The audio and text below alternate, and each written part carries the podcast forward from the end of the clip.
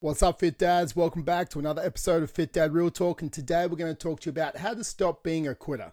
Now, I need you to be honest with yourself. How many diets have you started and then stopped in your life? How many times have you bought a training program and then simply never done it? Or how many times you said, Oh, I really need to lose weight, and then four days into your program or into the process, you simply give up? It's a cycle that happens time and time again. You know, we negotiate with ourselves, we talk ourselves out of it, and we quit every year the same cycle repeats itself because it's what's called the negotiation trap as the first stage in becoming a quitter. You set these goals to lose weight and make healthier choices and have a better life and then well, life gets in the way. You start making deals with yourself. You say, Oh, I'll start again tomorrow. Oh, I'll just have a couple of beers tonight. It's been a long week. It's not going to hurt my progress. Or you say, I've been working so hard. I need a break. Now, these negotiations whilst might seem harmless to you in the moment, what happens is they lead to a destructive pattern. They lead to the pattern of quitting because the negotiation trap is the first cycle or the first part in the cycle of quitting because it paves the way for the next poor habit. It takes us away from being the best version of ourselves. We slide down that slippery slope and all of a sudden we allow ourselves indulgent after indulgent. One missed workout, one skip meal prep, and then suddenly we've given up. We've thrown in the towel, and our whole entire fitness journey whole, that gets done on Monday, which gets done next year. Now, the pattern of quitting is contagious. It chips away at our self discipline, our motivation, and our essentially our belief in our own abilities. And when motivation dies, self doubt creeps in. The cycle of quitting is now complete. Now, you have to understand these lies you tell to yourself. You need to become aware of them. Negotiation is simply you buying into the lies. You say you're going to do the workout tomorrow instead of today, but then tomorrow turns into the next day and then the next day and then you're back where you started. You've given up. You convince yourself that you can you can't handle the discomfort of change. You're too busy. It's too hard. You don't have time to work out. Tracking takes too long. These lies are barriers to your progress and they only serve you to keep you stuck right now where you are.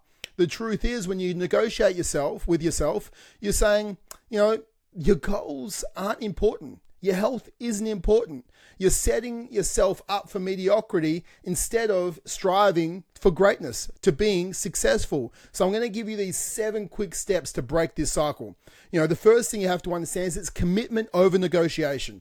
You have to make a commitment to yourself and your goals, and you have to decide there is no room for negotiation. When you make a commitment, you're telling yourself that you're worth it. You're worth the effort. This is the new standard. This is, you make these bright line rules. I'm going to do 8k steps a day. This is what it is. I don't care if you're doing steps at 10 o'clock at night. You make it. If you didn't do them early in the day, you do it anyway. You made a standard. Tracking. Maybe you do tracking every single day. I'm going to train for 20 minutes every single day. I don't commit, care what commitment you make, guys.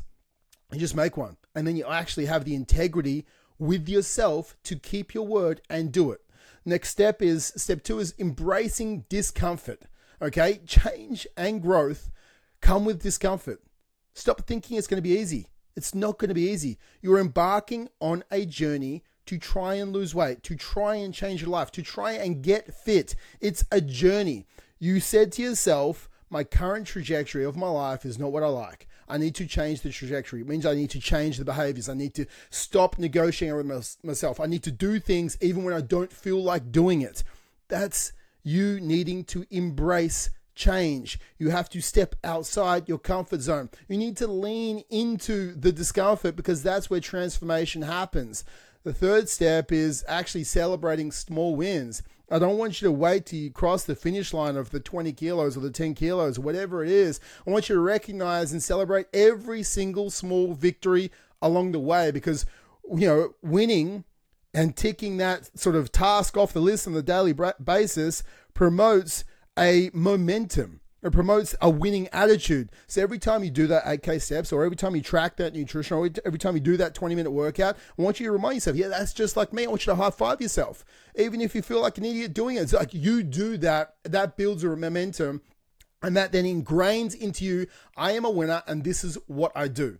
The fourth thing I want you to do is add some damn accountability. Share your goals with someone. Don't be afraid to do that. You know, share your goals and get some commitment with someone you trust. This is your accountability partner. They help you stay on track. They prevent you from quitting when times get tough because it's going to get tough. It is. And you need someone to smack you back into line when that little bitch voice comes out inside your head and tries to tell you it's too hard and you should give up or tries to negotiate. And they say, no, you said this is important. You said you need to be held accountable. You said you're going to keep going. And the more they keep you accountable, the more that little inner bitch actually goes away. The fifth step is some self compassion. Now, setbacks do actually happen. You're not a robot. You know, you are a human being. There is things that are going to be outside of your control at times, but instead of trying to use them as an excuse to quit, instead of trying to say, "Oh, it's too hard right now," I need you to actually practice some self-compassion. I want you to learn from your mistakes. You know, you are uh, going to overeat. There will be a day where you don't work out.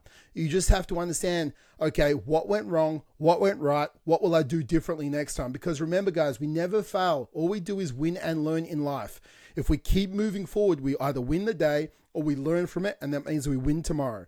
The sixth step is actually visualizing your success. So want you create this clear mental image. I want you to picture your success what the success of your health and fitness is to you, whether it be running the marathon, whether it be that lean physique, whether it be you being at 80 kilos and you got those abs or whatever it is. I want you to visualize it.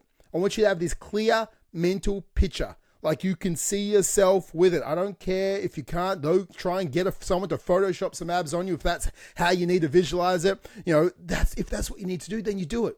You visualize your long term success, and then every single morning you wake up, I want you to visualize your daily success. I want you to visualize yourself when you're going to get those steps in. Visualize yourself getting through that 20 minute workout. Visualize yourself actually hitting that nutrition plan and how good you feel by saying no to things and saying yes to the best version of you. Now, the seventh thing and the last thing, I need you to stay future focused.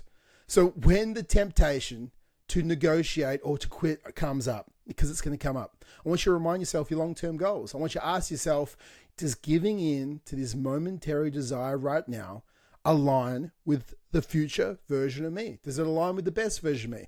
Does this choice help or hinder the future version of you? Because remember, you're not doing this for you today. You're doing this for the you five years from now, 10 years from now.